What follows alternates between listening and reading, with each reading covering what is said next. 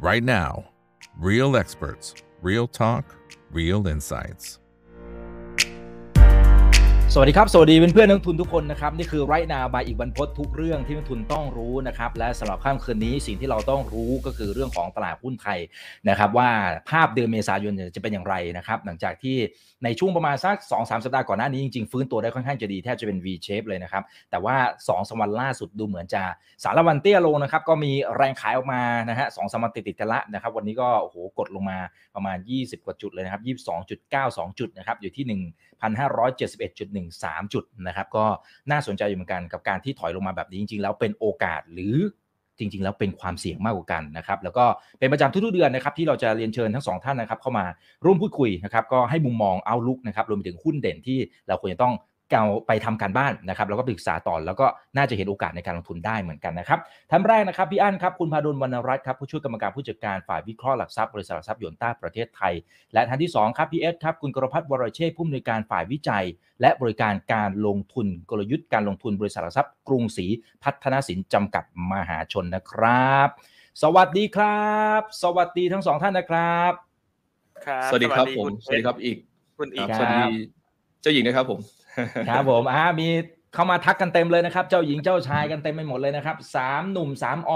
นะฮะก็เป็นประจำนะครับในทุกๆเดือนที่เราจะมาเจอกัน คุณอัครรัตน์ก็เป็นแฟนคลับทั้ง 3 ท่านนะครับ สวัสดีทักทายกันทุกคนเลยนะครับ โอ้โห ต้องถามก่อนวันนี้มันมันถอยลงมาแบบหนักหน่วงพอสมควรนะ หลายๆ คนเนี่ผมเห็นในห้องไลน์ผมเช็คดูเนี่ยหลายคนบอกไอ้ยาเอามือทาบอกเฮ้ย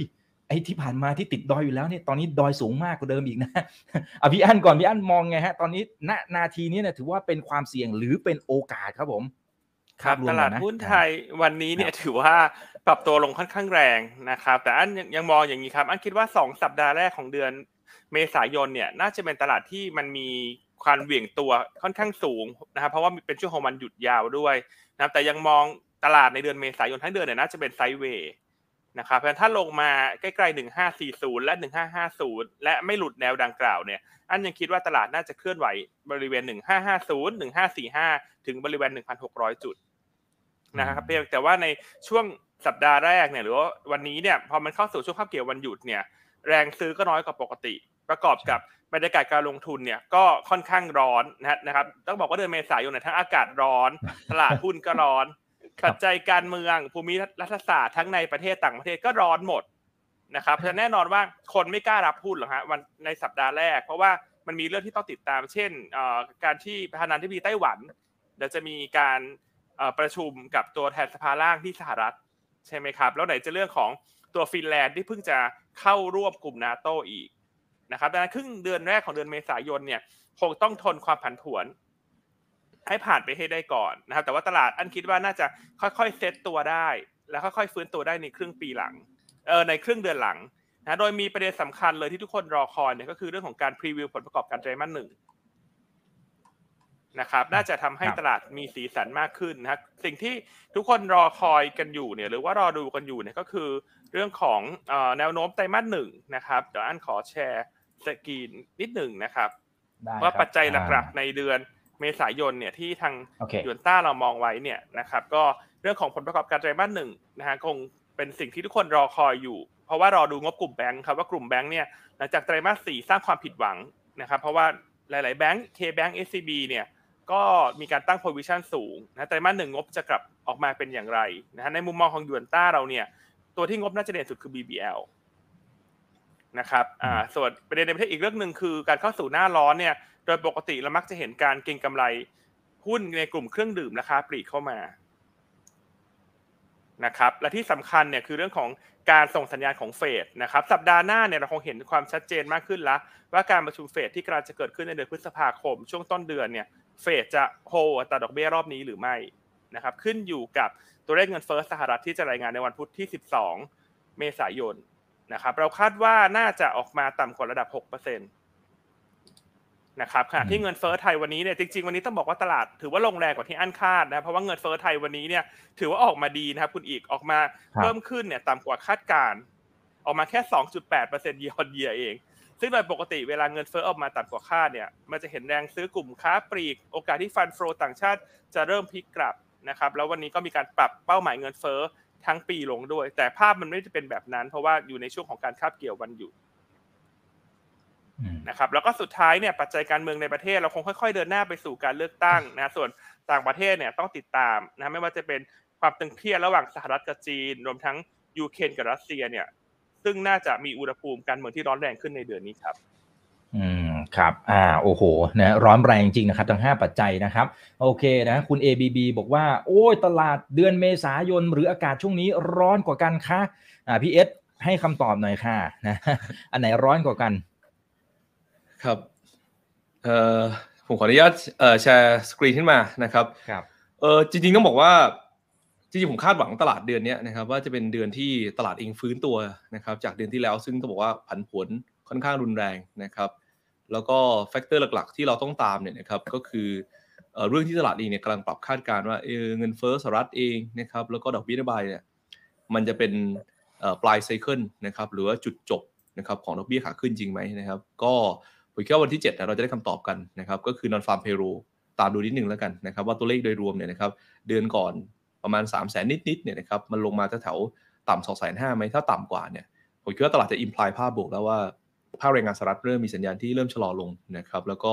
ไอจุดเร่งขึ้นในช่วงต้นปีเนี่ยเป็นภาพของตัวการรีเพนนิ่งของจีนที่มีผลเข้ามานะครับเป็นจุดเร่งของอุตสาหกรรมภาคบริการนะครับ แล้วก็อย่างที่คุณพาดลได้เรียงไปนะครับว่าวันที่ 12 ตามตัวเงินเฟ้อนิดหนึ่งนะครับเอ่อจริง ๆ ในส่วนของตัวเงินเฟ้อทั่วไปเนี่ยนะครับตลาดเขามองกันแถวๆ5ต้นๆนะครับก็จับตาดูกันนิดหนึ่งนะครับอันนี้ผมว่า 2 ตัวนี้ยสำคัญมาก ถ้าออกมาเป็นบวกเนี่ยตลาดหุ้นนะครับโดยรวมน่าจะออกมาในทิศทางที่ค่อนข้างเป็นบวกนะครับเพราะว่าในสถานการณ์ตอนนี้เนี่ยเรื่องตัววิกฤตธนาคารนะครับในสหรัฐยุโรปเองเนี่ย ถ้าไปดู indicator หลาย ๆ ตัวเองเนี่ยมันดูผ่อนคลายนะครับออกไปค่อนข้างมากแล้วนะครับแล้วจุดตอนนี้เนี่ยเราก็เริ่มมีสัญญาณของตัวเศรษฐกิจของสหรัฐเองแผ่วๆลงมาบ้างนะครับเพราะนั้นพอมันกลับมาภาพนี้เองเนี่ยนั่นหมายความว่าอะไรอิทธิพลต่อตัวดอลลาร์เองเนี่ยนะครับมัน price in ในเรื่องตัวดอกเบี้ยขาขึ้นไปเต็มที่นะครับทาง MUFG นะครับก็ประเมินว่าจากจุดนี้ไปค่าเงินบาทเอง น่าจะมีเทรนด์ของการกลับมาแข็งค่า เช่นเดียวกับตัวค่าเงินสกุลเอเชียโดยรวมนะครับเราเชื่อว่า เฟดเองเนี่ยนะครับได้ขึ้นดอกเบี้ยเข้าสู่จุดสูงสุดแล้วนะครับเข้าสู่จุดสูงสุดแล้วนะครับอันนี้เป็นตัวที่ checkpoint เมื่อกี้นะครับที่บอกว่าความเสี่ยงรวมของตัวธนาคารพาณิชย์เนี่ยมันเริ่มลดระดับลงมาแล้วขออภัยนะครับพอดีภาพนี้มันยังไม่ยังไม่ได้อัปเดตนะครับก็คือดูจากตัว TED spread กับตัวเอ่อ OIS spread เนี่ยนะครับเห็นสัญญาณที่ลดระดับลงมา ก็สะท้อนว่าเสถียรภาพตัวฝั่งธนาคารเองเนี่ยเอ่อเริ่มดีขึ้นนะครับแล้วก็ทิศทางดอลลาร์ที่อ่อนนะครับเป็นตัวแปรที่น่าจะสนับสนุน เรามาดูตัวเลขคาดการณ์ของตลาดล่าสุดเองเนี่ยนะครับคือตอนนี้ MUFG นะครับคาดการณ์ว่าดอกเบี้ยนโยบายอีกจะไม่ขึ้นละนะครับอืมเอ่อตลาดเองมองแบบไหน ตลาดมองเหมือนกันครับอีกก็คือมองว่าน่าจะไม่ขึ้นแล้วนะครับแล้วตลาดมองว่าดอกเบี้ยนโยบายเองเนี่ยน่าจะเริ่มขยับลงนะครับประมาณรอบเดือน9นะครับซึ่งก็สอดคล้องกับวิวของเราแล้วที่มองว่าดอกเบี้ยเองเนี่ยน่าจะเริ่มมีการปรับลงในเดือนเอ่อกันยายนนะครับเช่นกันนะครับอันนี้ก็เลยเป็นภาพที่มองว่าเทรนด์ของค่าเงินเอเชียน่าจะแข็งค่าขึ้นนะครับอย่างต่อเนื่อง มันควรจะเป็นภาพที่เป็นบวกต่อตัวตลาดหุ้นเนี่ยนะครับ เพราะฉะนั้นตลาดเองเนี่ยรอ setup ตรงนี้เองครับ ให้ตลาดแน่ใจได้ว่าเอ๊ะมันจะเกิด scenario ไหนในการลงทุนกันแน่นะครับคือเราดู 2 ตัวแปรนะครับหนึ่งคือขาตัว inflation หรือว่าเงินเฟ้อ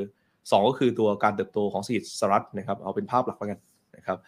เอ่อถ้า inflation ลงนะครับลงมาด้านนี้นะครับลงมาเรื่อยๆ ซึ่งตอนนี้เรากำลังคิดว่าเราจะเห็นโครงสร้าง inflation เนี่ยลงมาเรื่อยๆนะครับและ growth นะครับของตัว developed country เองเนี่ยนะครับมันเป็น soft landing ลงมานะครับ เราคิดว่าโอกาสในการเกิด soft landing แล้วก็ดอกเบี้ยเองไม่ได้แบบเร่งตัวอีกแล้วนะครับ หรือว่าเข้าสู่จุดสูงสุดแล้วเนี่ยนะครับ จริงๆ ตลาดหุ้นในเชิงโครงสร้างเอเชียน่าจะ perform แล้วนี่ผมไปดูเนี่ยเอ่อกระแส fund flow จริงๆอะเข้าเอเชียนะครับ ซื้อไม่ใช่ไม่ได้ซื้อบ้านเราอะขายอยู่แต่นะยังแต่ซื้อขายอยู่ครับแต่ซื้อพวกเนี่ยไต้หวันเอ่ยนะครับ ซื้อฟิลิปปินส์เอ่ยซื้อมาเลเอ่ยเนี่ยนะครับ จริงๆ flow มันเริ่มกลับเข้ามาแล้วแต่บ้านเราเองเนี่ยเอ่อมันมีประเด็นว่าทำไมถึงยังไม่ซื้อนะครับ ผมคิดว่าตอนนี้มันเป็นช่วง setup ของตัวหุ้น Big Cap บ้านเราตัวหนึ่งที่เป็นตัว drive ดัชนีในช่วงก่อนหน้านี้ ในหมวด Semiconductor ซึ่งวันที่ 7 เนี่ยเขาจะมีเอ่อมตินะครับประชุมผู้ถือหุ้นนะครับ ว่าจะ split par ไหมผมคิดว่าตลาดเองเนี่ยจะรับเรื่องนี้อีกสักวันศุกร์แล้วก็สัปดาห์หน้าต้นสัปดาห์ ผมคิดเหมือนเหมือนคุณประดลเลยว่า มันจะมีความผันผวนตลาดในช่วงที่ flow มัน switching อยู่นะครับเพราะฉะนั้นตลาดเองอย่าเพิ่งคาดหวังมันจะฟื้นในอีกหนึ่งสองวันข้างหน้า แต่ว่ามันจะเป็นการเซตตัวแล้วหลังจากนั้นเนี่ย ตลาดน่าจะเริ่มมีเสถียรภาพมากขึ้นจากภาพที่เราปลูกไว้ ก็เลยมองว่าเดือนนี้เอง support ก็ 1,550นะนะครับแล้วก็ด้านบนเนี่ยผมมองแถว1630 ก่อนนะครับถ้าดีหน่อยนะครับถ้าดีหน่อยตลาดเริ่มเล่นกับตัวเม็ดเงินเทศกาลสงการที่มันเป็นการสงกานเต็มรูปแบบครั้งแรกของเราตั้งแต่ช่วงโควิดมานะครับเม็ดเงินที่คาดการก็คือ 1.2 แสนล้านนะครับแล้วมันต่อด้วยเม็ดเงินของตัว การเลือกตั้งนะครับ ซึ่งก็คาดการณ์ที่ตัวเลข 1.25 แสนล้านtime frame เดียวกัน เรารู้อยู่แล้วนะครับว่า honeymoon period ของการเลือกตั้งเองก็คือก่อนเลือกตั้งเดือนหนึ่งหลังเลือกตั้งประมาณสัก 3 เดือน 4 เดือนเป็น4เดือนที่ตลาดเองมีโอกาส reaction บวกนะครับผมเลยคิดว่าเป็นเป็นเป็นช่วงไตรมาสสองที่อากาศร้อนนะครับ แต่ว่าเงินอาจจะมีการหมุนนะครับค่อนข้างเยอะในระบบ แล้วก็อาจจะทำให้ตัวภาพเศรษฐกิจในช่วงไตรมาสสองเนี่ยนะครับโดยเฉพาะกลุ่มการบริโภคเองเนี่ยดีกว่า นะครับดีกว่าไตรมาสสองนะครับในภาวะปกตินะครับอันนี้ก็เป็นภาพที่ที่คาดหวังไว้ครับครับผมครับจริงเมื่อกี้มีมีพอยที่น่าสนใจนะครับพี่อั้นนะฮะที่ฝั่งของพี่เอ็ด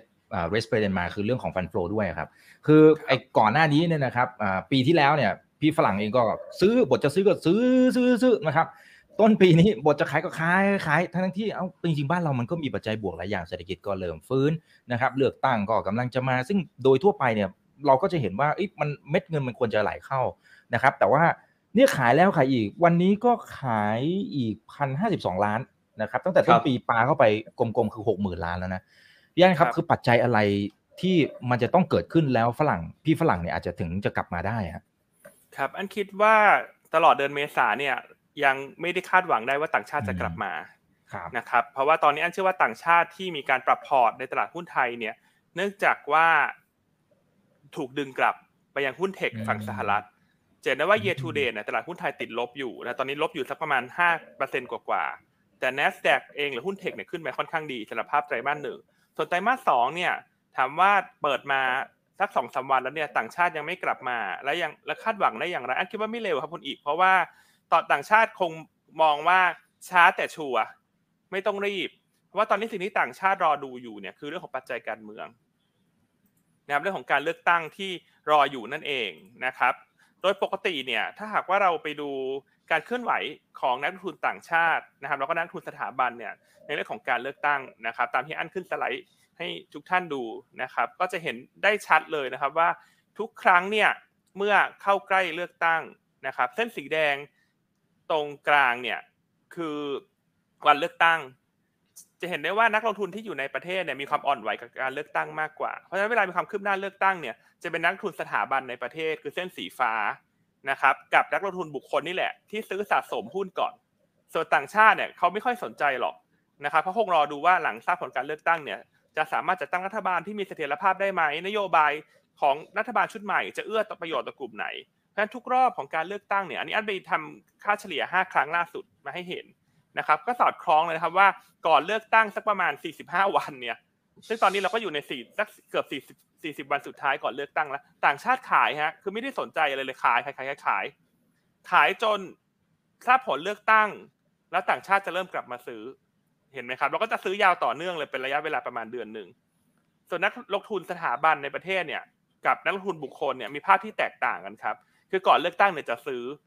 เพราะว่าเรามีอินเนอร์เยอะไงคุณอีก เรามีอารมณ์ร่วมเยอะในเรื่องของการเลือกตั้ง มันก็จะไปกระตุ้นแรงซื้อของในประเทศ แต่พอถ้าผลเลือกตั้งเนี่ยกลายเป็นว่าสถาบันในประเทศขายทำกำไรนะครับเพราะฉะนั้นสำหรับเดือนเมษายนที่นี้เรามาคุยกันเนี่ยอันเชื่อว่าตลอดทั้งเดือนเนี่ยต่างชาติน่าจะเป็นขายอยู่ แต่หลังเลือกตั้ง ถ้าผลการเลือกตั้งออกมาดีตามที่ตลาดชอบ ต่างชาติน่าจะค่อย ๆ กลับมา อืมอืมครับ นะครับแล้วก็มีอีกประเด็นหนึ่งนะที่อยากจะเสริมของคุณเอสเมื่อสักครู่นะฮะเรื่องของการส่งสัญญาณคงอัตราดอกเบี้ย อันนี้ก็เป็นอีกเรื่องหนึ่งครับที่น่าจะเป็นตัวแปรสำคัญว่าต่างชาติจะกลับมาตลาดหุ้น emerging market หรือเปล่านะครับเมื่อใดก็ตามที่เฟดส่งสัญญาณคงดอกเบี้ยเนี่ยถ้าเราไปดู 5 ครั้งที่ผ่านมาเนี่ยไม่ว่าจะคงดอกเบี้ย ระยะเวลาสั้นหรือยาวนะสั้นสุดคือคง 71 วันประมาณสัก 2 เดือนเศษยาวสุดเนี่ยคงดอกเบี้ยเกือบปี ช่วงปี 2007 นะครับ เส้นสีส้มคืออัตราดอกเบี้ยของเฟดนะครับ ช่วงนี้คงคือช่วงที่เส้นสีส้มสีส้มเนี่ยแกว่งออกข้างๆด้านข้างนะครับ จะเห็นได้ชัดเลยครับว่าทุกรอบที่มีการคงอัตราดอกเบี้ยเนี่ยนะครับ S&P 500 กับ SET Index ให้ return เชิงบวกสี่ครั้งในห้าครั้งล่าสุดนะครับ เพราะฉะนั้นเราคงต้องรอสัญญาณตรงนี้ก่อนว่าเมื่อคงอัตราดอกเบี้ยเนี่ยเงินทุนจะไหลกลับเข้ามาในตลาดทุน แต่ สิ่งที่อันอยากจะเน้นว่าถ้าต่างชาติกลับมารอบนี้หลังเลือกตั้งและเฟดคงอัตราดอกเบี้ย เรา enjoy ไปกับเขาแต่อย่าเพลิน เพราะว่าสุดท้ายแล้วเนี่ย เมื่ออัตราดอกเบี้ยเข้าสู่การปรับลงตลาดหุ้นลงนะครับ เราลองเห็นไหมสีส้มช่วงที่คงดอกเบี้ยหุ้นขึ้น คงดอกเบี้ยหุ้นขึ้นเห็นไหมฮะ แต่พอลงดอกดอกเบี้ยลงเนี่ย หุ้นลงนะ นะครับเพราะฉะนั้นเราจะมีเวลาระยะเวลาที่เอนจอยในช่วงคงดอกเบี้ยสักพักเดียวประมาณหนึ่งถึงสองเดือน แต่หลังจากนั้นเนี่ยเมื่อลดดอกเบี้ยในช่วงแรกๆเนี่ยมันหมายความว่าเศรษฐกิจชะลอตัวนะครับตอนนั้นตลาดจะเปลี่ยนหน้าเล่นนะคือข่าวร้ายเป็นเป็นปัจจัยลบต่อตลาดหุ้น เพราะเศรษฐกิจแย่หลังจากนั้นหุ้นจะลง เพราะฉะนั้นอยากให้นักลงทุนจดตรงนี้ไว้ว่าเป็นเทคนิคนะที่เราจะที่เราต้องรอจับจังหวะลงทุนในรอบนี้ครับ อืม ครับโอ้อันนี้ capture หน้าจอไว้ได้เลยนะครับเพื่อนนักลงทุนนะครับ อันนี้เป็นข้อมูลที่ดีมากนะฮะคุณวันนี่นะครับเขาบอกว่าตลาดหุ้นไทยมันเศร้า ขอเล่าแก้เขินอ๋อขอเล่าเข้มๆเอางั้นเลยเหรอคุณมันนี่นะครับนะฮะอ่าโอเคนะครับ งั้นเดี๋ยวนะครับอ่าพี่อ้วนพี่อ้วนมาด้วยนะครับ บอกรับชมพี่อั้นจากหัวหินนะครับ ชัดเจนมากนะโอเคนะฮะมารับชมกันด้วยนะครับอ่าทักทายสวัสดีเพื่อนๆกันนะครับ ตอนนี้ 800 ท่านนะครับยังไงกดไลค์กดแชร์ทุกช่องทางด้วยนะครับ YouTube อย่าลืม subscribe กันด้วยนะ TikTok ด้วยนะครับนี่ท่านนี้บอกว่าวันนี้มาเร็วอ่าใช่ครับ วันนี้มาเร็วกว่าปกตินิดนึงเป็นเรื่องของสัญญาณอะไรต่างๆนะครับ โอเคนะครับงั้นเดี๋ยวมาลุยเลยครับ 6 หุ้นเด่นนะครับ เมื่อกี้ ขอเริ่มที่พีเอสก่อนแล้วกันนะครับ ตัวแรกอ่ามาเลยนะครับวันนี้เราเผื่อแป๊บเดียวเราคุยกันยี่สิบนาทีละ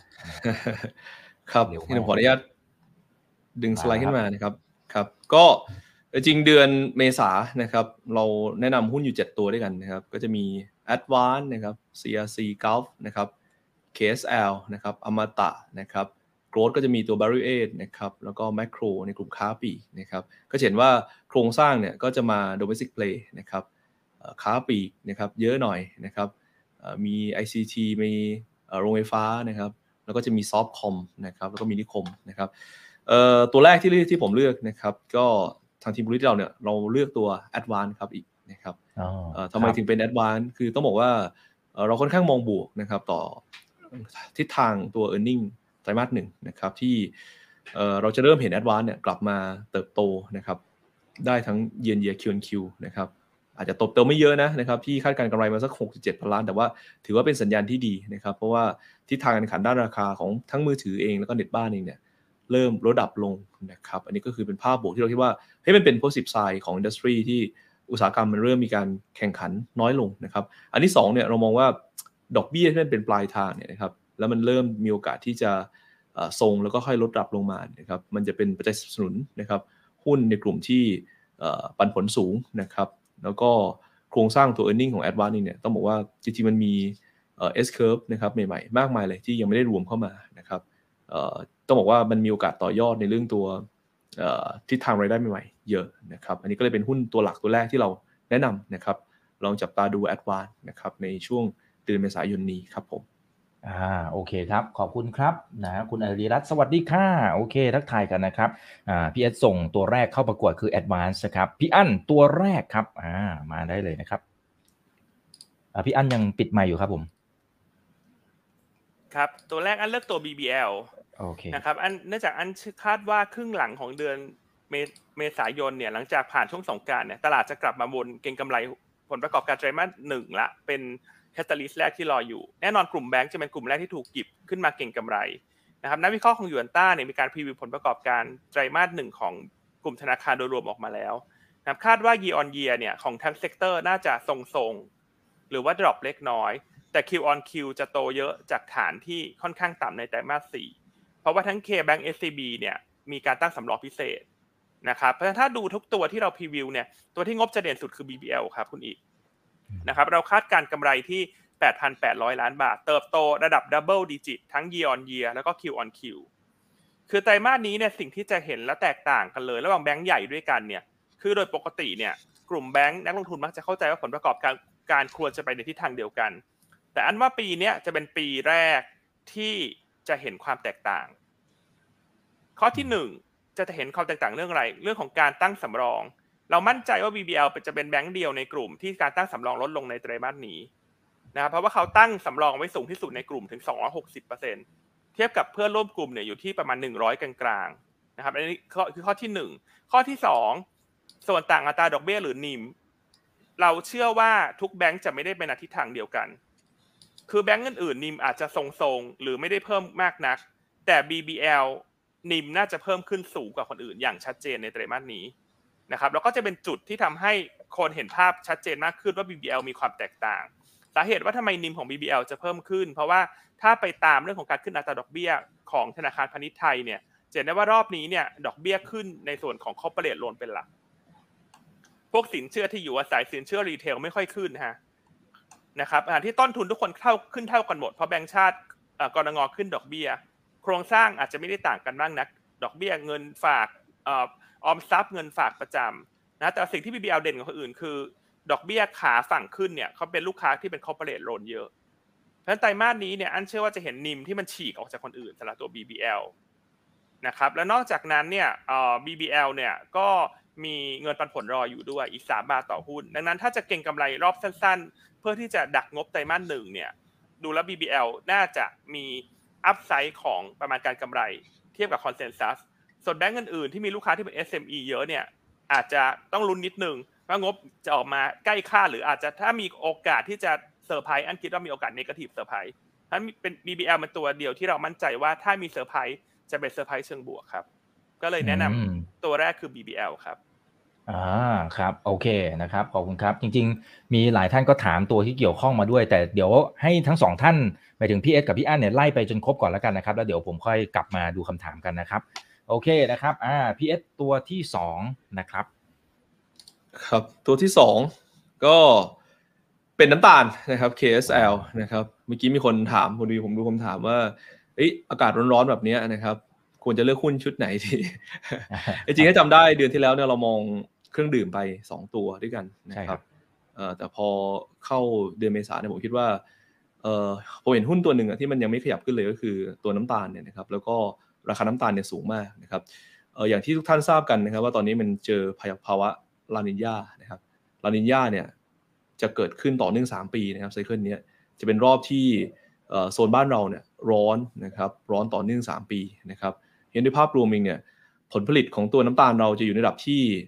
ใกล้เคียงกับปกติพูดภาพนี้แล้วกันนะครับ แต่ว่าในฝั่งตัวบราซิลเองอาจจะเจอเอลนีโญนะครับเพราะฉะนั้นภาพรวมเนี่ยผลผลิตของบราซิลมีโอกาสที่จะ ไม่ได้ตามเป้านะครับจากภาวะฝนที่อาจจะเยอะกว่าปกตินะครับแล้วระยะสั้นเองเนี่ยตอนนี้เป็นช่วงที่บ้านเรากับตัวอินเดียก็ปิดหีบใช่ไหมครับอืม supply ก็อาจจะไม่ได้เพิ่มเข้ามา แล้วก็บราซิลเองเนี่ยยังไม่ได้เริ่มนะครับเพราะฉะนั้นในภาพรวมเองราคาน้ำตาลเนี่ยสูงนะครับแล้วหลายคนลืมไปแล้วว่าราคาน้ำตาลรอบนี้ที่ขึ้นมาแถวแถวเอ่อยี่สิบสองปลายเนี่ยมันเป็นเลเวลที่ต้องบอกว่าเกือบเท่า cycle ที่ peak cycle หนึ่ง ในปี 2016-2017 เลยนะครับตอนนั้นเนี่ยเป็นภาพที่เกิดภาวะลานีญาแถวบ้านเราเนี่ยต่อเนื่องปีครึ่งนะอีกไม่ได้นานมาก แต่รอบนี้ cycle เนี่ยมีการคาดการณ์ว่ามันอาจจะยาวถึง 3 ปีนะนะครับคือเวลาเราร้อนร้อนผิดปกติมันก็จะทำให้ตัวภาพของตัวราคาน้ำตาลเนี่ยอาจจะสูงนะครับกว่าปกตินะครับแบบมีในยะสำคัญนะครับก็เลยเป็นที่มาว่า หุ้นในกลุ่มน้ำตาลน่าสนใจ แล้วก็ช่วงหน้าร้อนผมคิดว่าดีมานของตัวน้ำตาลก็น่าจะสูงด้วยนะครับไปกับเครื่องดื่มนะครับก็แนะนำตัว KSL นะครับที่ target price 4บาท20เอ่อต้องบอกว่า target price เนี่ยมี upside risk ด้วยนะเพราะว่าตอนนี้หุ้นเองเนี่ยซื้อขายนะครับ price to book แค่ 0.7 เท่า PE ประมาณ 11 เท่านะครับซึ่งถ้ามาดูเนี่ยเนี่ยราคาน้ำตาลเนี่ยกลับมาแทบจะเป็นโซน high ในรอบ 7 ปีแล้วนะครับกรอบแถวๆนี้ครับอีกคือใกล้เคียงมากนะครับ แล้วก็มาดูไรชั่นนะครับ trade discount อยู่นะครับคือยังไม่ได้กลับไปที่ mean เลยนั่นหมายว่าเราไรชั่นค่อนข้างถูกแสดงว่าตลาดเองเนี่ย มันเจอแนวโน้มที่เขาเรียกอะไรอะไม่ใช่เป็นตลาดที่เป็นฝั่งซื้อ มันเจอบรรยากาศที่เป็นการ sideway side down หรือปรับฐานต่อเนื่องยาวนานตั้งแต่ปีที่แล้วละตั้งแต่เรื่องตัว US ดึงสภาพคล่องหุ้นที่มันเป็นมิสมอลหลายตัวเนี่ยนะครับตลาดเองก็มองข้ามไปนะครับแต่ผมว่าเวฟนี้เป็นเวฟที่ผลการเขาน่าจะอิ p พ o v ขึ้นแบบนี้สำคัญแล้วก็ราคาอยู่ในโซนที่เรา สามารถวางโพซิชันได้ไม่ยากนักนะครับ PE เท่า11 เท่าบวกลบ ถือว่าเป็นจุดที่น่าสนใจครับผมครับ อ่า โอเคครับ เป็นพอยที่ดีมากนะครับ ขอบคุณครับ อ่า มาเลยครับ พี่อั้นครับ ตัวที่สองนะครับ ส่งตัวไหนเข้าประกวดครับผม ครับ ตัวแรกอันเลือกกลุ่มแบงก์ตัวที่สองอันจะเลือกกลุ่ม finance นะครับ กลุ่ม finance เนี่ย อันเชื่อว่าหลาย ๆ คนมองผ่านไปละ แต่อันเชื่อว่า overhang ของกลุ่ม finance กำลังจะถูกปลดล็อก นะครับครับประเด็นแรกที่ทุกคนคงเห็นภาพคล้ายๆกับที่อันเห็นเนี่ยคือ ทุกครั้งที่มีการเลือกตั้งกลุ่ม finance มักจะตอบรับเชิงบวกนะครับเพราะว่าไม่ว่าจะพักการเมืองใดมาก็ตามเนี่ยทุกคนลองไปดูนโยบายของทุกพักได้ ยังไงสนับสนุนกำลังซื้อภาคประชาชนอยู่แล้วนะครับอ่าแต่ว่าถามว่าทำไม finance ตัวนี้น่าสนใจนะครับและเรื่องที่หนึ่งเนี่ยอันเชื่อว่าดอกเบี้ยใกล้พีคละสำหรับดอกเบี้ยฝั่งฝั่งสหรัฐและดอกเบี้ยในประเทศนะครับยิ่งวันนี้ภาพของเงินเฟ้อไทยที่ออกมา ต่ำกว่าคาดการณ์นะครับแล้วก็จะเริ่มเห็นเงินเฟ้อที่ต่ำกว่าระดับ 3%ตั้งแต่ไตรมาสสองรวมทั้งภายในสิ้นปีนี้เนี่ยเงินเฟ้อจะลงไปสู่กรอบนโยบายนะครับก็น่าจะลงไปเห็นที่ระดับ 2%ต้นๆภายในสิ้นปีนี้ได้นะครับทั้งสองเรื่องนี้เนี่ยล้วนเป็นปัจจัยหนุนต่อกลุ่มไฟแนนซ์แน่นอนว่าช่วงดอกเบี้ยขึ้นต้นทุนขึ้น แต่ถ้าทุกคนไปดูราคาหุ้นไฟแนนซ์เนี่ยลงมา 40-50%ทุกตัวเลยนะครับดังนั้นต้องบอกว่ามันตอบรับเรื่องของดอกเบี้ยขาขึ้นไปเรียบร้อย ราะฉะนั้นแน่นอนเมื่อดอกเบี้ยเข้าสู่จุดพีคนะครับเข้าสู่การคงอัตราดอกเบี้ย และเข้าสู่การปรับตัวลงในระยะถัดไปเนี่ยกลุ่มไฟแนนซ์ก็จะเริ่มเห็นการพลิกกลับของส่วนต่างอัตราดอกเบี้ยละจากเดิมที่มันแคบลงเมื่อดอกเบี้ยขึ้นนะเพียงแต่ว่าต้องใช้เวลานะฮะเวลามันเริ่มพลิกกลับมันก็ใช้เวลาสักหกถึงหนึ่งปีขึ้นไปแต่ราคาหุ้นปัจจุบันเนี่ยถือว่าค่อนข้างถูกแล้วนะครับเพราะฉะนั้นวันนี้ตัวเลขเงินเฟ้อที่ออกมาเนี่ยน่าจะ confirm แล้วว่ากลุ่มไฟแนนซ์เริ่มที่จะต้องกลับมาดูแล้วนะครับถามว่าทำไมเลือก SCAP นะครับ ตัวนี้ไม่ค่อยมีคนพูดถึงนะครับ แต่อันคิดว่ามันเป็นดาวเด่นดวงใหม่ของกลุ่มสวัสดิ์สาเหตุว่าทำไมถึงเป็นดาวเด่น คือถ้าทุกคนมองภาพกลุ่มไฟแนนซ์ทุกคนจะนึกถึง MTC นึกถึงสวัสดิ์นึกถึงติดล้อ แต่สิ่งที่แตกต่างจากตัว S cap คืออะไรฮะ S cap เนี่ยเขาเพิ่งจะมีการรวมธุรกิจสินเชื่อมอเตอร์ไซค์เข้ามาถ้ากลุ่มไฟแนนซ์เวลาเล่นเนี่ยรอบขาขึ้นคือต้อง ซื้อช่วงที่เขาสร้างพอร์ตสินเชื่อ เพราะว่าช่วงที่ขยายพอร์ตสินเชื่อแรกๆเนี่ย NPL จะต่ำทุกอย่างจะดีหมดสวยหรูเลยฮะสามถึงสามประมาณสองถึงสามปีแรก แต่ว่าหุ้นอื่นๆ ในกลุ่มในตลาดตอนนี้มันผ่านการขยายพอร์ตไปเรียบร้อยแล้ว เพราะฉะนั้นตอนนี้เขาอยู่ในช่วงของการตั้งสำรองลด NPL อะไรซึ่งทุกคนก็เห็นภาพอยู่แล้วดังนั้นถ้า มองตัว SCAP เนี่ยอันนี้คือเพิ่งจะเริ่มต้นชีวิตเท่านั้นเอง นะครับในการลุกเข้าสู่ธุรกิจของสินเชื่อมอเตอร์ไซค์นะครับเราคาดการณ์อย่างนี้ครับคุณอีกว่าปีนี้เนี่ย S cap เนี่ยกำไรน่าจะโตสูงถึง 140%เป็นพันหนึ่ง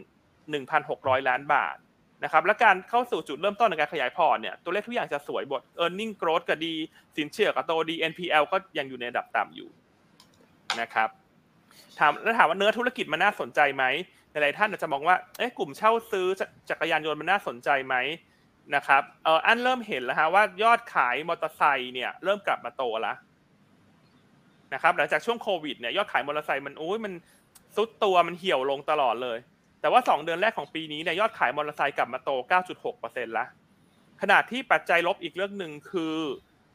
การปรับตัวเพดานดอกเบี้ยของธุรกิจเช่าซื้อมอเตอร์ไซค์อันนี้ก็ตลาดรับรู้หมดแล้วเพราะประกาศเรียบร้อยแล้วที่ 23%เพราะฉะนั้นจะเห็นได้ว่า ไม่ว่าจะเป็นโครงสร้างทางการเงินนะครับไม่ว่าจะเป็นเรื่องของข่าวลบของการเปลี่ยนกฎระเบียบต่างๆ มันพซ์อินมาหมดล้ว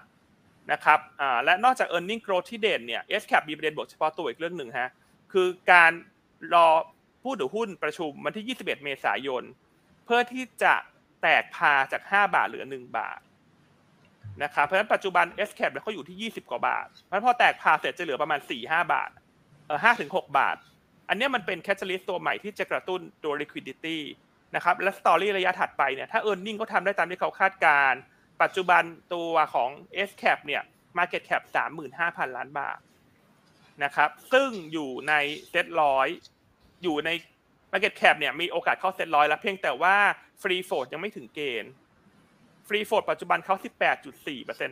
ะครับเพราะถ้าเมื่อใดก็ตามเนี่ยหลังแตกพาร์กำไรมา มีการทำ big lot เพื่อให้ free float เพิ่มขึ้นถึง 20%ซึ่งตอนนี้ขาดอีกแค่เปอร์เซ็นต์กว่าเนี่ย ก็จะทำให้ S cap เข้าเซ็ตร้อยได้ในระยะถัดไป เพราะฉะนั้นจะเห็นได้ว่าเนี่ยกลุ่มของไฟแนนซ์เนี่ยเหมือนถูกคนลืมไปหมดละแต่ SCAP จริงๆ มีประเด็นเล่นหลาย ๆ เรื่อง ถ้าเราลองพิจารณารายละเอียดจริง ๆ เนี่ย อันก็เลยเลือกตัว S cap มาแนะนำในวันนี้นะครับ ก็ให้เป้าหมายที่ 35 บาท คาดกำไรปีนี้โต 140%และปีหน้าโตอีก 34% นนะครับก็น่าจะเป็นดาวรุ่งดวงใหม่ในกลุ่มสวัสด์ที่ทุกคนต้องไปทำกันบ้านกันต่อเลยนะครับอ่าครับโอเคนะครับ อันนี้เป็นเป็นจุดที่น่าสนใจนะครับนะหลายคนไม่ได้พูดถึงเลยเหมือนที่พี่อั้นว่านะครับโอเคนะครับนั่นคือตัวที่2นะครับอ่าของ PS ตัวแรกคือ Advance ตัวที่ 2 คือ KSL นะครับตัวที่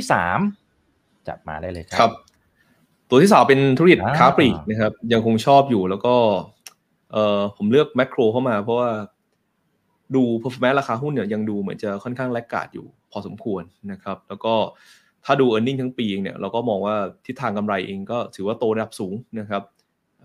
projection เราล่าสุดเองเนี่ยค่อนข้างคอนเซอร์ a t ทีฟนะคาดกำไรที่ 1.1 หมื่นล้านบาทก็โตได้ 17%เยือนเยียนะครับ แล้วก็สัญญาณของตัวยอดขายสาขาเดิมช่วงมกรากุมภาเท่าที่เราเช็คเองก็ยังเติบโตได้นะครับ 10ถึง12%เยือนเยียเพราะฉะนั้น e a r n i n g ไตรมาสหนึ่งเนี่ยกรอบสัก 2,000 ถึง2,200 ล้านเนี่ย น่าจะทำได้นะครับ แต่จุดที่น่าสนใจมากกว่านั้นคือไตรมาสสองครับ เรามองว่าทิศทาง same store sales เนี่ยจะเร่งขึ้นนะครับ แล้วก็ในส่วนตัวผลบวกจากต้นทุนค่าไฟเนี่ยนะครับมันน่าจะเริ่มเห็นผลในช่วงไตรมาสสองครับได้ว่าโครงสร้าง e a r n i n g เองเนี่ยจะเริ่มดีขึ้นนะครับแบบค่อยเป็นค่อยไปนะครับแล้วก็เป็นหุ้นตัวหนึ่งที่เหมือนที่เราปูภาพมาแต่ต้นรายการนะว่าเรามองว่าดอกเบี้ยขาขึ้นเนี่ยเป็นปลายทางแล้ว แล้วเผื่อดอกเบี้ยนโยบายบ้านเราเองเนี่ยอาจจะเข้าสู่จุดที่เป็นพีคแล้วก็ได้นะครับ อืมอาจจะขึ้นมาที่1.75เซนอาจจะสูงสุดแล้วหรือว่าถ้าขึ้นอีกครั้งก็สัก25 basis point นะครับ ถ้าเรามาดูโครงสร้างตัวเนี้ยนะครับ เราเห็นว่าเอ่อในความที่ e a r n i n g มันยังไม่ได้ improve มากเนี่ย แต่มันมีสัญญาณที่ดีนะครับโฮเรกาหลายคนก็รู้นะโฮเรกาก็คือธุรกิจโรงแรมนะครับ ร้านอาหารนะครับ แล้วก็พวกจัดเลี้ยงเนี่ยในภาวะปกติเองเนี่ยนะครับ ก็ต้องว่ามันก็พอที่จะไปได้แหละนะครับ แต่พอเรา reopening ขึ้นมาเห็นสัญญาณโครงสร้างรายได้มันเร่งขึ้น มัน improve มาตั้งแต่ช่วงไตรมาสสี่ละนี่เป็นสัญญาณที่ผมว่าปีนี้โฮเรกาจะยิ่งเด่นขึ้นไปอีกนะครับจะเป็นตัวช่วยนะครับขับเคลื่อน e a r n i n g ของตัวแมคโครนะครับแล้วก็อีกภาพหนึ่งที่ที่อยากให้ดูก็คือเวลาดอกเบี้ยนะครับมันขึ้นมาใกล้ๆพีคแล้วเนี่ยนะครับคนที่มีสัดส่วนนะครับสัดส่วนตัวดอกเบี้ยนะครับที่เป็นดอกเบี้ยลอยตัวสูงเนี่ยนะครับ ก็มีโอกาสที่จะได้ประโยชน์เชิงบวกในช่วงถัดไปนะครับ ว่าเออค่าใช้จ่ายดอกเบี้ยมันถึงจุดที่สูงสุดแล้วหลังจากนั้นจะเริ่มลดลงมานะครับอันนี้ก็เลยเป็นโครงสร้างที่เราคิดว่าเฮ้ยแมคโครเองเนี่ยนะครับมันมี catalyst ที่กำลังจะเข้ามา support นะครับทั้งดอกเบี้ยที่เป็นปลาย cycle แล้วก็ทิศทางกำลังซื้อที่มาทั้งการท่องเที่ยว แล้วก็ภาพของตัวกำลังซื้อภายในด้วยนะครับและ key สำคัญเนี่ยนะครับที่ผมวาง s t r a t e g ไว้ว่าเอ๊ะแมคโครเดือนนี้น่าสนใจ เพราะว่าพอเข้าสู่เดือนพฤษภาคมหรือปลายเดือนเมษาเนี่ยนะครับ ตลาดจะเริ่มคาดการณ์นะครับ MSCI รอบใหม่นะครับ ซึ่งมันมีหุ้นอยู่ 3 ตัวครับ หุ้นไทยอยู่ 3 ตัว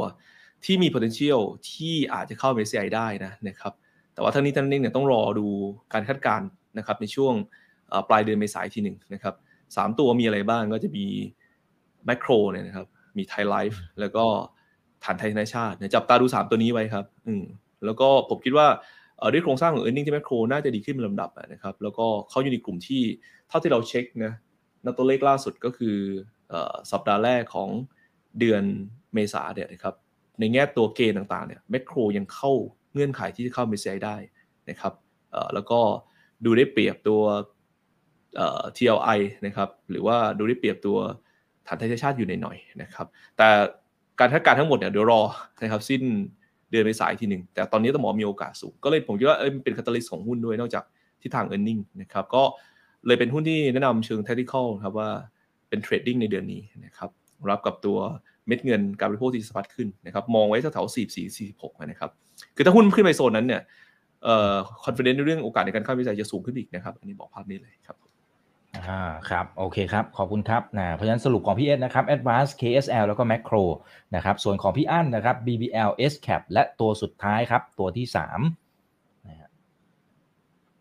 โอเคอ่าพี่อั้นยังปิดไมค์อยู่ครับผม ขออภัยครับลืมเปิดไมค์อีกแล้วนะครับพอดีฟังคุณเอสเพิร์ดเลยลืมปิดไมค์ลืมเปิดไมค์ครับตัวที่ตัวที่สามเลือกกลุ่มโรงไฟฟ้า นะครับอ่าซึ่งกลุ่มโรงไฟฟ้าคิดว่ามันได้ภาพที่ชัดแหละในเดือนเมษายน เพราะว่าอากาศร้อนคนใช้ไฟเยอะนะครับอันนี้ก็เป็นเซนิเมนต์หนึ่งเนอะที่ช่วยกระตุ้นให้คนสนใจกลุ่มโรงไฟฟ้ามากขึ้น แต่ว่าอีกเรื่องหนึ่งนะที่คิดว่า GPSC น่าสนใจนะครับ เราให้ราคาเป้าหมายที่ 82 บาทนะครับ คือเรื่องของ e a r n i n g ไตรมาสหนึ่ง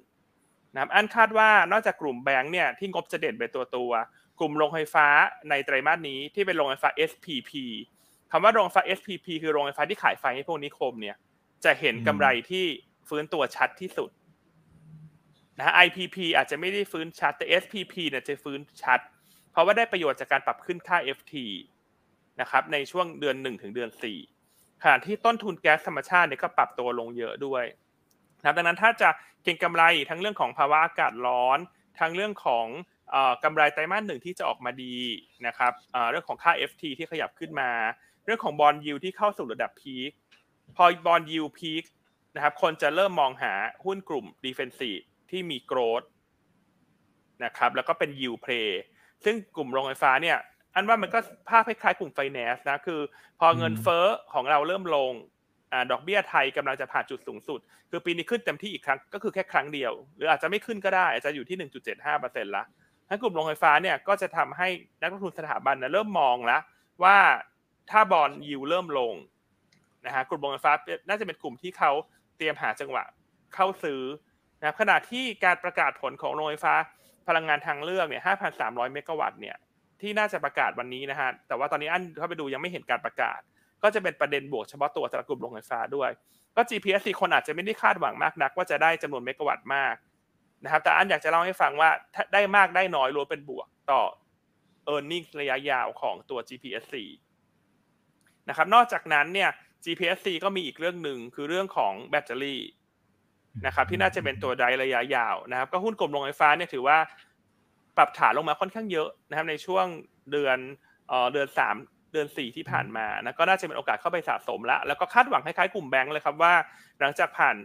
ช่วงครึ่งแรกของเดือนเมษาเนี่ย พอคนเข้ามา เก็งกำไรผลประกอบการไตรมาสหนึ่งที่จะเกิดขึ้นในช่วงครึ่งหลังของเมษาเป็นต้นไปจนถึงพฤษภาคมเนี่ยกลุ่มโรงไฟฟ้าจะเป็นอีกกลุ่มหนึ่งที่คนต้องหันมามอง เพราะว่างบไตรมาสหนึ่งน่าจะเด่นครับอืมครับอ่าโอเคนะครับ เพราะฉะนั้นอันเนี้ยไปทำกันบ้านต่อนะครับ ของพี่อั้น BBL SCAP แล้วก็ GPSC นะครับโอเคนะฮะเดี๋ยวผมขอไล่ดูคำถามที่เกี่ยวข้องหน่อยตั้งแต่เอาตั้งแต่แรกๆเลยอะสวัสดีทักทาย1,100 ท่านนะกดไลค์กดแชร์ทุกช่องทางนะครับเพื่อนนักทุนนะครับ มีบางท่านบอกว่าโอ้ตอนช่วงนี้ไม่ค่อยอยากเทรดเลยนะครับ ซื้อตัวไหนก็ดอยตัวนั้นอ่าใจเย็นไม่เป็นไรครับ สู้ๆนะฮะอ่าผมว่าเรา มันก็เป็นจังหวะอย่างนี้แหละมันเป็นธรรมชาตินะครับ ก็ต้องมีบ้างเนาะนะครับ โอเคอ่าพี่ต้องเข้ามาด้วยนะครับ แฟนคลับเจ้าหญิงเจ้าชายแห่งวงการนะ โอเคนะครับ ขอดูหน่อยนี่ครับปลีโอเคเอ่อทำไม KKP อันนี้น่าจะน่าจะเป็นพี่อั้นไหมครับ อ่า โอเค นะครับ อ่า หมายว่า BBL ไปแล้วนะครับ ท่านนี้ก็เลยบอกว่า KKP ทำไมลงตลอดทางเลย ทั้งที่ IPO ดีลอะไรต่างๆมันก็ควรจะดีไม่ใช่หรือ หรือทิสโก้ที่ทำธุรกิจบางส่วนคล้ายกันทำไมดีวันดีคืน แต่ KKP ถึงถูกทิ้งดิ่งขนาดนี้คะครับ KKP ช่วงนี้ที่ปรับตัวลงเนี่ย อันคาดว่าเกิดส่วนหนึ่งเนี่ยอาจจะเกิดจากความกังวลนะครับว่าธุรกิจที่เกี่ยวข้องกับตลาดทุนเนี่ย กำไรในปีนี้อาจจะไม่ดีเท่าปีที่แล้ว เพราะว่า volume การซื้อขายลดลงถูกไหมครับ แล้วก็การรายได้จากพวกค่าคอมมิชชั่น พวกเรื่องของ IPO ต่างๆ อาจจะลดลงซบเซาตามตลาดทุนนะครับ แต่อย่างไรก็ตามเนี่ย ถ้ามุมมองของทางหยวนต้าเนี่ย KKP นะครับหุ้นที่อ่อนตัวลงมาเนี่ย เราแนะนำซื้อรับเงินปันผลนะครับ ที่จะ XD ในช่วงปลายเดือนเมษายน รวมทั้งได้วอร์เรนฟรีสองชุดด้วยนะครับ ส่วนแนวโน้มผลประกอบการไตรมาสหนึ่งเนี่ย เมื่อสักครู่อันแชร์ภาพของแบงก์ใหญ่ไปละ ในส่วนของแบงก์กลางเล็กเนี่ยถ้าเทียบกันระหว่าง KKP กับ Tisco เนี่ยแล้วก็ตัวของ TTB เนี่ย KKP งบก็ดูแล้วน่าจะโตทั้ง year on year และ Q on Q ได้ เพียงแต่ว่าอาจจะไม่ได้โตเด่นเหมือน BBL ที่เป็นระดับ double digit นะฮะอันนี้อาจจะโตระดับ single digit ค่อนมาทางปลายๆหน่อยนะแต่ข้อดีที่อันเริ่มเห็นคือราคารถยนต์มือสองเริ่มขึ้นละในเดือนมกรากับเดือนกุมภานะครับแล้วไตรมาสสี่งบของ KKP ที่ออกมาแย่เนี่ยเพราะว่า มีการขายขาดทุนรถยนต์มือสองไปเยอะนะครับตรงนี้ก็น่าจะเป็นสัญญาณที่ดีว่าไตรมาสสี่ทุกอย่างจะเป็นบอททอมไปละเพราะเขามีทั้งเรื่องของขายรถขาดทุน ทั้งเรื่องของการตั้งสำรองของกรณีหุ้นมอด้วยนะครับดังนั้นช่วงนี้ KKP คงผันผวนตามตลาด แต่อันไม่ได้มองว่ามีประเด็นลบอะไรเฉพาะตัว น่าจะเป็นจังหวะเข้าไปสะสมรับเงินปันผลสำหรับช่วงเดือนเมษายนครับ อ่าครับโอเคครับ ขอบคุณครับอ่าพี่เอสมีคุณแอมทรีนะครับ ถามเกี่ยวกับแมคโครนะคือเขาบอกว่าโอ้ราคานี่มันต่ำกว่าราคาเพิ่มทุนรอบที่แล้วอะครับ มาข้ามปีแล้วเนี่ยนะฮะมันเหมือนจะมาจะมาปั๊บก็ถูกเททุกทีเลยนะแล้วก็จะมาอีกมันก็ถูกเทอีกนะครับ เอออันจริงหลาย ๆ ปัจจัยมันก็ดูเหมือนเป็นปัจจัยบวกเหมือนกัน แต่ว่าทำไมมันยังไม่มาสักทีฮะครับ จริง ๆ ก็จะเหมือนหุ้นไทยหลาย ๆ ตัวในปีนี้นะครับ ว่าเออจริงมันตอบโจทย์เรื่องนึงได้ว่า เวลาเราลงทุนอะไรก็ตามเราจะมีความคาดหวังนะครับ จากประเด็นอะไรก็ตามแต่ อย่างเช่นนักต่างชาติที่อัด position เข้ามาในตลาดหุ้นไทยปีที่แล้ว แล้วก็มาเร่งอีกทีช่วงปลายปีใช่ไหมครับอีกคาดหวังว่า e a r n i n g เราเนี่ยจะ improve ขึ้น แต่ว่า e a r n i n g Q4 มันน่าผิดหวังที่เราเห็นกันไปนะครับเพราะฉะนั้นโดยตัวภาพรวมก็ชัดเจนว่าถ้าออกมาไม่ได้ไปตามเป้าก็ต้องมีการปรับ position ออกมานะครับเอ่อแมคโครเช่นกันนะครับว่า e a r n i n g เนี่ย เออจริงความคาดหวังต่อการฟื้นตัวเนี่ยมากกว่านี้และเร่งตัวกว่านี้นะครับ แต่ว่าก็ยังคงโดนโลตัสเนี่ยฉุดรั้งอยู่นะครับ synergy เนี่ยยังไม่ได้เป็นตัวบวกเข้ามาแบบเป็นเรื่องบรรดาวทีนะครับ ซึ่งในในแง่การทำธุรกิจเองก็ชัดเจนแหละว่ามันคงต้องใช้ระยะเวลาในการที่ค่อยๆรีสตรัคเจอร์ปรับไปนะครับกว่าซินิจี้มันจะมากว่าทุกอย่างมันจะเข้าสู่ระบบของมันนะครับ แต่ว่าอย่างที่ผมได้เรียนไปว่าจริงๆ ถ้าเราดูโครงสร้างหุ้นแบบค่อยเป็นค่อยไปนะครับเราเห็นภาพหนึ่งว่า แม้ว่ามันจะไปได้ไม่เร็วมากนักนะครับ แต่มันก็ค่อยๆยกฐานขึ้นมานะครับ ค่อยๆยกฐานขึ้นมานะครับ เพราะนั้นเอ่อมันก็ต้องมีแรงส่งเช่น ถ้า e a r n i n g Q1 ออกมาอินไลน์ไม่ข้อคาดหรือว่าดีกว่าคาดหน่อยๆนะครับแล้วก็ Q2 ให้เรียงไปว่าดีต่อเนี่ยหุ้นมันก็ควรจะเป็นภาพของโมนตัมที่ค่อยๆดีขึ้นครับ ผมแนะนำว่าถ้าเราเป็นซื้อลงทุนเนี่ยนะครับ สามารถซื้อลงทุนได้ โอเค บางจังหวะตลาดมันมีความเหวี่ยง ปรับลงมาลึกๆก็ กับโครงสร้างอันนี้ที่มันจะค่อยๆดีขึ้นเนี่ยก็ควรจะต้องมองเป็นโอกาสในการซื้อหรือว่ามองเป็นระยะยาวหน่อยครับผมอืมครับ ขอบคุณครับครับอ่าคุณโมโมนะครับเขาบอกว่าสองสัปดาห์ที่แล้วเจอพี่เอสตัวจริงแต่ไม่กล้าทักนะฮะเจอที่ไหนทักได้ครับทักได้เออไม่ไม่ได้บอกมาครับ ทักได้ครับทักได้นะครับอ่าพี่เอสใจดีนะครับพี่เอสใจดีตกใจครับเจอที่ไหนเอออันนี้ต้องบอกดีๆนะโอเคอะเดี๋ยวขอมาที่พี่อั้นนะครับผมอ่าคุณ NV ฤดูร้อนแบบนี้เนี่ยในมุมของพี่อั้นโรงไฟฟ้ากับค้าปลีกอันไหนมันน่าสนใจมากกว่าในเชิงเปรียบเทียบ ในเชิงเปรียบเทียบใช่ไหมครับ อันครับว่าค้าปลีกน่าสนใจกว่าอืมนะครับอือฮึคือต้องบอกว่าเอ่อทำไมเป็นค้าปลีกละกันนะครับคืออากาศร้อนไฟโรงไฟฟ้าเนี่ยคงได้ประโยชน์มากกว่า แล้วเขากดเปิดไฟมากกว่า ส่วนค้าปลีกนี่คนไปไปเดินห้างฟรี เพื่อที่จะได้ได้รับแอร์ฟรีนะอ่าอ่า ครับ แต่ว่าแต่ว่าทำให้ค้าปลีกน่าสนใจกว่า เพราะว่าถ้าเรามองธีมระยะถัดไปเนี่ยคือเรื่องของการเลือกตั้งนะครับ โดยปกติหุ้น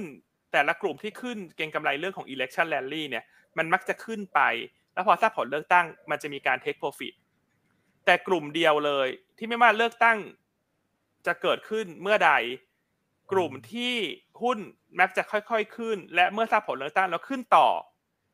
คือค้าปลีกอืม นะครับอืมเพราะว่าช่วงต้นของการจัดตั้งรัฐบาลมันเป็นช่วงฮันนีมูนพีเรียดเราจะมีการออกมาตรการต่างๆ มากระตุ้น ซึ่งตรงนี้เนี่ยมันเลยทำให้กลุ่มค้าปลีก มันมีความโดดเด่นกว่ากลุ่มโรงไฟฟ้านะครับเพราะฉะนั้นถ้าพี่ท่านที่ถามมาเนี่ยถ้ามีระยะเวลาการลงทุนที่ยาวหน่อย อันว่าค้าปลีกเด่นกว่า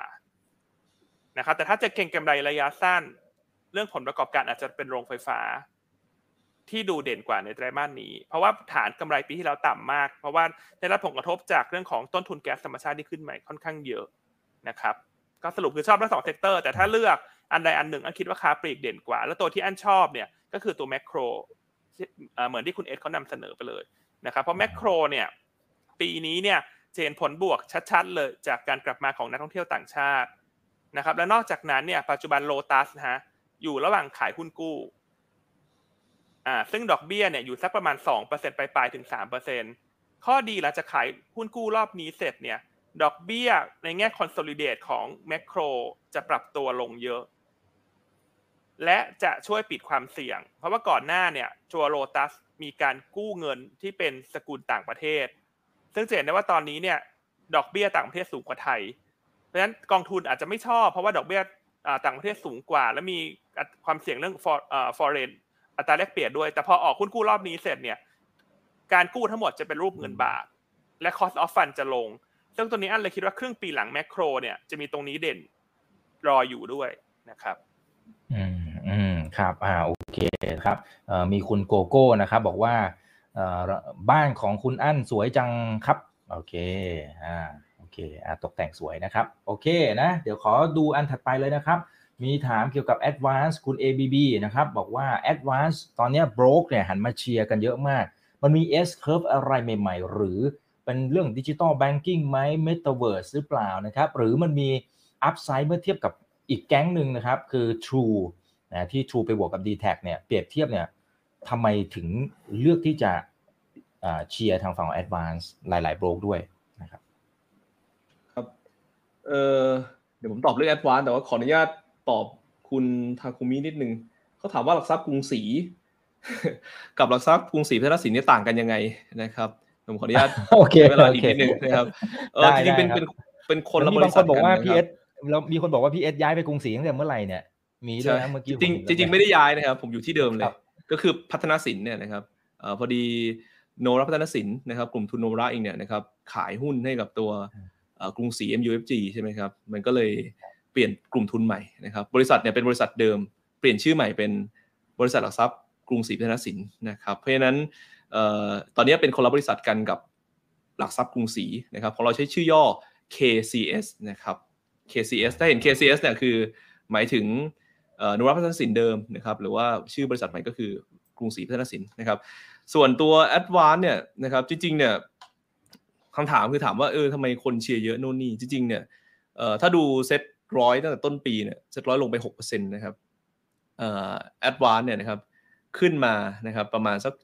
7% True เนี่ยขึ้นมาประมาณสักเกือบเกือบ7%นะครับเห็นว่าเซ็ตร้อยลงนะครับ แต่ว่า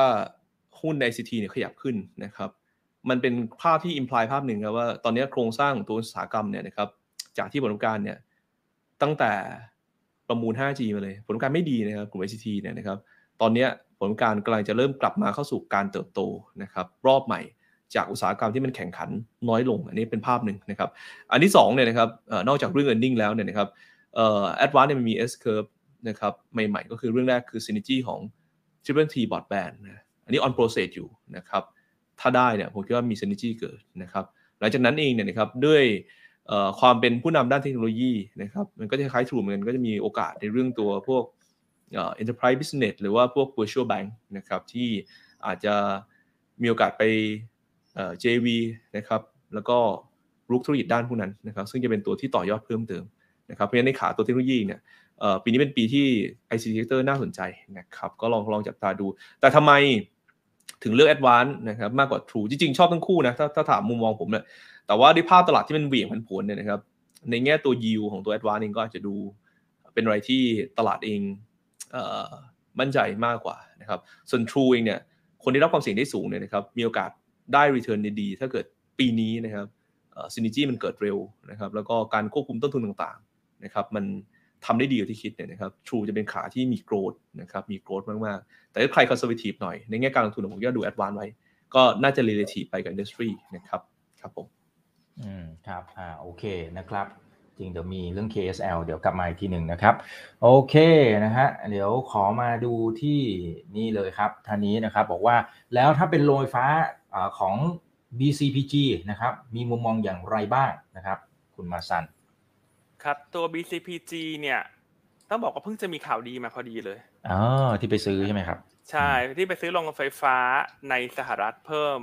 นะฮะต้องบอกว่า BCPG เนี่ยเอ่อหลังจากมีการขายโรงไฟฟ้าออกไปในปีก่อนหน้าเนี่ย แล้วเขาหาเมกะวัตต์ใหม่เข้าเมกะวัตต์ใหม่เข้ามาเติมในพอร์ตไม่ทันเนี่ยหุ้นก็ underperform มากครับค่อยๆย่อลงมาย่อลงมาเหลือสักประมาณ 10 บาทต้นๆนะครับแต่ว่ารอบนี้เนี่ยสิ่งที่น่าสนใจคือการเข้าซื้อโรงไฟฟ้าในสหรัฐจำนวน 2 โรงไฟฟ้าเนี่ยจะทำให้กำไรของ BCPG เริ่มกลับเข้าสู่ growth stage อีกครั้งหนึ่งตั้งแต่ปี 2567นะคือปีนี้เนี่ยกำไรจะยังไม่ได้โตเด่นหรอกเพราะมันมี adder ที่หมดอายุลงด้วยนะครับแต่ว่าเป็นปีของการ ปรับฐานสร้างเมกะวัตต์ใหม่ แล้วปีหน้ากำไรจะกลับมาโต เพราะฉะนั้นถ้ามองในลักษณะนี้นะอันคิดว่า BCPG ระดับราคาตรงนี้น่าจะเข้าไปหาจังหวะสะสมได้ละนะครับเพราะว่าต่อจากนี้ไปเนี่ยถ้าได้โรงไฟฟ้าใหม่เพิ่มเติม ไม่ว่าจะเป็น Greenfield Brownfield นะครับหรือว่าไปซื้อที่เขาจ่ายไฟอยู่แล้วเนี่ยมันจะเป็นตัวต่อยอดกำไร 67 68 69 ไปเรื่อยๆเลยนะครับราคาหุ้น PE ไม่แพง อยู่ที่ประมาณ 10 เท่ากลางๆนะเทียบกับช่วงของพีคของเขาเนี่ยที่เคยเคยขึ้นไปซื้อขาย PE 25 เท่าขึ้นไปอืมนะครับครับ อ่า โอเคครับ ขอบคุณครับ เอาพี่ต้องมาอีกแล้วนะฮะ พี่ พี่ต้องบอกว่าฟังอาจารย์อั้นแล้วได้ความรู้มากเลยนะครับ นี่นะฮะ อ่า โอเคนะครับ แล้วก็คุณพิมพ์ก็บอกว่ามายกป้ายไฟเชียร์คุณอั้นนะคะ โอเคค่ะ อ่า มาคุณวันชนะนะครับ อาจจะได้อีกท่านละหนึ่งถึงสองคำถามนะครับ เอ่อ คุณวันชนะบอก KSL มีความเสี่ยงอะไรบ้างครับ นะราคาน้ำตาล ผลผลิตน้ำตาล คู่แข่งหรือตลาดการบริโภค ส่วนอีกท่านหนึ่งเขาบอกว่า เอ๊ะก็เหมือนกับที่พี่เอสบอกอะนะฮะว่าราคาน้ำตาลในตลาดโลกมันสูงมาก แต่ทำไมราคาราคาหุ้นเนี่ยมันไม่ perform เลยหลายตัวก็ไม่ perform เลย มันมีอะไรที่เราต้องเฝ้าระวังไหมคะ ครับก็มันเป็นสภาพตลาดครับสภาพตลาดที่โครงสร้างตลาดเองเนี่ยเอ่อเอาณจุดปัจจุบันก่อนแล้วกันนะครับ มันก็หุ้น big cap หลายๆตัวก็มี upside เยอะนะ อันนี้เราตรงไปตรงมานะครับ อืมมันก็ทำให้หุ้นที่อาจจะไม่ใช่เป็นหุ้นที่ เอ่อ เป็น core port ของนักลงทุนหลักๆนะครับ มันก็อาจจะถูกมองข้ามไปนะครับ แต่ระหว่างที่เราถูกมองข้ามเองเนี่ย มันเจอจุดที่ต้องบอกว่ามันดิสคาวเยอะวอล u ชันเมื่อกี้เราบอกแล้วว่าไอ้ PE มัน11เท่า12เท่าอะ มันเกือบเกือบลบ2 SD อะ มันมีดิสคาวเยอะนะนะครับ อันที่2ก็ แล้วราคาน้ำตาลมันจะมา record high นะครับในรอบ 7 ปีอยู่แล้วเนี่ยนั่นหมายความว่าผลประกอบการควรจะต้องดีนะครับเอ่อถ้าจะเป็นความเสี่ยงหน่อย อันแรกก็เอ่อในเรื่องตัวต้นทุนอ้อยนะครับต้นทุนต่ำเนี่ยนะครับเขาก็มีการใช้ไปแล้วบ้างในช่วงไตรมาสหนึ่งนะครับถ้าไตรมาสสองมันเหลือน้อยเหลือน้อย ก็จะทำให้ตัวเอ่อต้นทุนอ้อยตัวใหม่ก็จจะต้องปรับขึ้นมานะครับเป็นต้นทุนที่สูงขึ้นตามราคาน้ำตาลก็ อาจจะได้มาจิ้นที่จริงๆแนวโน้มน้ำตาลขึ้นอะดีแหละนะครับแต่อาจจะได้มาจิ้นที่ไม่ได้มากเท่าที่คิดนะอันนี้ถ้าบอกว่าเป็นขาความเสี่ยงนะครับแล้วก็อีกอันหนึ่งถ้าผลผลิตของตัวบราซิลกับอินเดียนะครับออกมามากกว่าคาดนะครับมากกว่าคาดนะครับก็อาจจะทำให้ตัวทิศทางของอราคาน้ำตาลเนี่ยนะครับมันเริ่มชะลอลงนะครับแล้วก็อีกประเด็นหนึ่งก็คือ ราคาน้ำมันนะต้องบอกว่าราคาน้ำมันที่อยู่เลเวลเนี้ยเป็นตัวช่วยนะช่วยประคอง ราคาน้ำตาลที่สูงด้วยนะครับ ถ้าราคาน้ำมันเกิดไหลลงไป 60 เหรียญ 50 เหรียญนะครับ จากภาพตลาดกลับมากังวลพวก global recession นะซึ่งต้องบอกว่าเราไม่ได้มองว่าเป็น global recession แล้วกันนะครับ ถ้าเป็นภาพนั้นเองเนี่ยราคาน้ำตาลจะไหลลงไปด้วย เพราะว่าในขาหนึ่งที่เขาใช้น้ำตาลไปเป็นพวกเอทานอลเองนะครับ ในพวกบราซิลอินเดียเนี่ยตัวนั้นก็จะหายไปนะครับ มันก็จะกลายเป็นว่า supply ที่ส่งมาเป็นอาหารเนี่ยก็จะเพิ่มขึ้นนะครับ อันนี้ก็เป็นขาความเสี่ยงนะนะครับ ก็แชร์ให้เผื่อเราได้ไป วิเคราะห์ต่อนะครับ ว่าเออภาพการตอนนี้มันเป็นยังไงบ้างครับผมอ่าครับขอบคุณครับเอ่อมีสองท่านนะครับถามเกี่ยวกับคอมเซเว่นไม่แน่ใจว่าพี่อั้นพอจะให้ความเห็นตรงนี้ได้ไหมครับ ว่าทำไมถึงลงเละเทะเอ่ยคะวันนี้วันนี้อะครับวันนี้อันคาดว่ากลุ่มพวก growth tech เนี่ยลงเยอะนะครับเพราะว่าตัวเลขจ้างงานสหรัฐที่รายงานเมื่อคืนนี้เนี่ยคือตัว job opening เนี่ยมันออกมาต่ำสิบล้านคน ก็เลยทำให้คน มองว่าถ้าภาคแรงงานเริ่มชะลอเนี่ยจะส่งผลต่อกำลังซื้อของภาคเศรษฐกิจโดยรวมนะครับดังนั้นกลุ่มพวกอิเล็กทรอนิกส์พวกกลุ่มขายสินค้าฟุ่มเฟือยเนี่ยก็จะได้รับผลกระทบเชิงลบไปด้วย ส่วนคอมเซเว่นเนี่ยอีกสาเหตุอีกสาเหตุหนึ่งที่ทำให้ลงแรงเนี่ยอันเชื่อว่าเกิดจากก่อนหน้าเนี่ยคนประเมินอย่างเงี้ยคุณอีกว่าไตรมาสหนึ่งงบควรจะโต quarter on quarter อืมเพราะว่ามีเรื่องของโครงการเอ่อช็อปดีมีคืน นะที่มาใช้ในไตรมาสหนึ่งและคนตอนแรกคนมองว่ากำลังซื้อที่มันอัดอั้นไว้เนี่ยคนจะมาซื้อสินค้าไอทีเยอะในไตรมาสหนึ่งและทำให้งบของคอมเซเว่นเนี่ยเติบโต quarter on quarter นะครับแต่เข้าใจว่าวันนี้มีมีบาง house ที่เขา cover อยู่ แต่หยวนต้าเราไม่ได้ cover นะครับแต่ให้เป็นข้อมูลไว้นะครับว่าอาจจะมีบาง house ที่ cover อยู่เขาบอกว่าไตรมาสหนึ่งงบอาจจะไม่เด่น Q on Q ซึ่งตรงนี้เลยสร้างความผิดหวังให้กับตลาดนะครับว่าเอ๊ะหรือว่ามันจะเข้าสู่ช่วงของ กำไรที่มันชะลอตัวลงแล้ว หลังจากเป็นหุ้นที่กำไรโตสวยๆมาตลอด 3-5 ปีที่ผ่านมานะครับดังนั้นถ้ากำไรเข้าสู่ช่วงของการพักการเติบโตเนี่ยสิ่งที่จะเกิดขึ้นคือการ derating เชิง valuation นะครับซึ่งมันก็จะเกิดกับหุ้นที่ PE สูงนะครับอันเลยคิดว่าสาเหตุนี้แหละ วันนี้พวกหุ้นพวก growth tech เนี่ยลง แล้วก็คอมเซเว่นก็จะมีเรื่องของแรงกระตุ้นให้คนขายออกไปก่อน เพราะว่างบไตรมาสหนึ่งไม่เด่น เงินมันก็พร้อมไปเล่นตัวที่งบเด่นมากกว่านะครับก็จะเห็นได้ว่า volume มันเบาบางอยู่แล้วเงินมันค่อนข้าง selective ในช่วงนี้ครับงั้นถ้าคนที่จะรอซื้อคอมเซเว่นเนี่ยอันว่ารองบไตรมาสหนึ่งออกไปก่อนก็ได้ครับครับ อ่า โอเค เอาแล้วครับ ก็คุยกันพอสมควรแล้วนะครับ อย่างทั้งสองท่านฝากทิ้งท้ายนะครับ ถึงเพื่อนนักลงทุนตอนนี้ก็อยู่กันประมาณสัก 1,460 ท่านนะครับอ่อ่า เดี๋ยวขออนุญาตเริ่มจากพี่เอสก่อนก็ได้ครับ จะได้สลับกันนะครับ ครับ เมื่อกี้เมื่อกี้ถามว่าอะไรนะครับตัวที่อ่าฝากฝากทิ้งท้ายครับฝากทิ้งท้ายแล้วครับโอเคครับ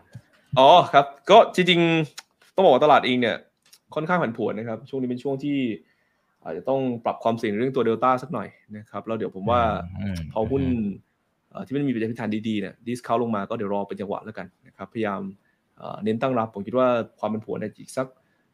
วันสองวันน่ะนะครับ น่าจะเริ่มสะเด็ดน้ำนะครับ แล้วก็ค่อยๆ วางเวอร์ชันแล้วกันนะครับ แล้วก็พี่นาหุ้นที่เราแนะนำ นะครับ ประกอบก็เป็นทางเลือกได้ครับผม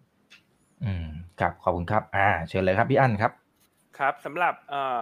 คำแนะนำของอันในช่วงนี้ละกันเนอะไตรมาสหนึ่งเนี่ยตลาดก่อนหน้าอันคิดว่าไตรมาสหนึ่งตลาดจะดีเล่นง่ายนะกลายเป็นว่ามันก็ไม่ค่อยดีเท่าไหร่ พอเข้าเข้าสู่ไตรมาสสองเนี่ยในเดือนเมษายนอันคิดว่าเดือนไตรมาสสองในยตลาดมันเล่นยากกว่าไตรมาสหนึ่งอีกนะครับเพราะว่าหลังจากผ่านเดือนเมษายนไปเนี่ย มันก็มีเรื่องของ Sell in May รออยู่อีกเพราะฉะนั้นกลยุทธ์ในช่วงนี้อันอยากให้ทุกท่านลงทุนในพอร์ตที่จำกัด ไปอีกอย่างน้อยสักประมาณหนึ่งเดือนครับ คือถ้าจะเล่นเนี่ยก็ต้องมีวัตถุประสงค์ที่แน่นอน ว่าเราลงทุนเพราะอะไร เพราะอ่าเก็งงบอ่าเพราะว่าจะมี story หรือว่ามี valuation ที่ถูกนะครับ แล้วก็รอจังหวะนิดนึงฮะจังหวะที่เราจะกลับมาเพิ่มพอร์ตเนี่ยอันเชื่อว่าน่าจะเป็นช่วงของต้นเดือนพฤษภานะครับ ก็คือถ้าเมื่อไรก็ตามที่เฟสส่งสัญญาณโฮดอกโฮดอกเบี้ยหรือว่าคงดอกเบี้ยเนี่ย มันจะมีรอบดีๆ ให้ทุกคน enjoy สักครั้งหนึ่งนะแต่ว่าต้องย้ำเตือนตัวเองไว้เสมอว่าถ้า enjoy จากการ hold ดอกเบี้ยของเฟดให้เตรียมรับมือกับ recession ที่มันจะตามมา คือประตูสวรรค์มันเปิดแป๊บเดียวฮะถ้ามันเล่นเรื่อง hold ดอกเบี้ยหลังจากนั้นเนี่ยอาจจะเป็นประตูอีกฝั่งหนึ่งที่เปิด นรกนะเพราะฉะนั้นก็ต้องต้องเน้นไว้นะปีนี้ตลาดมันถึง ถ้ามันจะกลับขึ้นมาเป็นการฟื้นตัวเนี่ยมันเป็นการฟื้นตัวเพื่อที่จะลงต่อนะไม่ใช่ฟื้นตัวโอ้เพื่อกลับเข้าสู่บูมาเก็ตอันอันมองอย่างนั้นนะครับครับอ่าแต่ว่ามันมีช่วงให้เราเอนจอยมีช่วงให้เราเอ่ออดทนมันจะสลับไปสลับมาอย่างนี้แหละครับ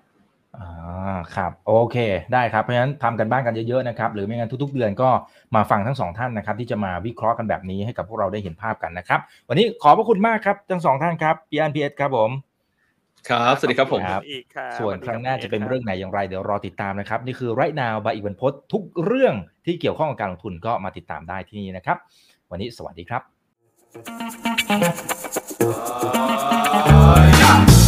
ถ้าชื่นชอบคอนเทนต์แบบนี้อย่าลืมกดติดตามช่องทางอื่นๆด้วยนะครับไม่ว่าจะเป็น Facebook, YouTube, Line Official, Instagram และ Twitter จะได้ไม่พลาดการวิเคราะห์และมุมมองเศรษฐกิจ และการลงทุนดีๆ แบบนี้ครับ อย่าลืมนะครับว่าเริ่มต้นวันนี้ดีที่สุด ขอให้ทุกท่านโชคดี และมีอิสรภาพในการใช้ชีวิต ผม อีกบรรพธนาเพิ่มสุขครับ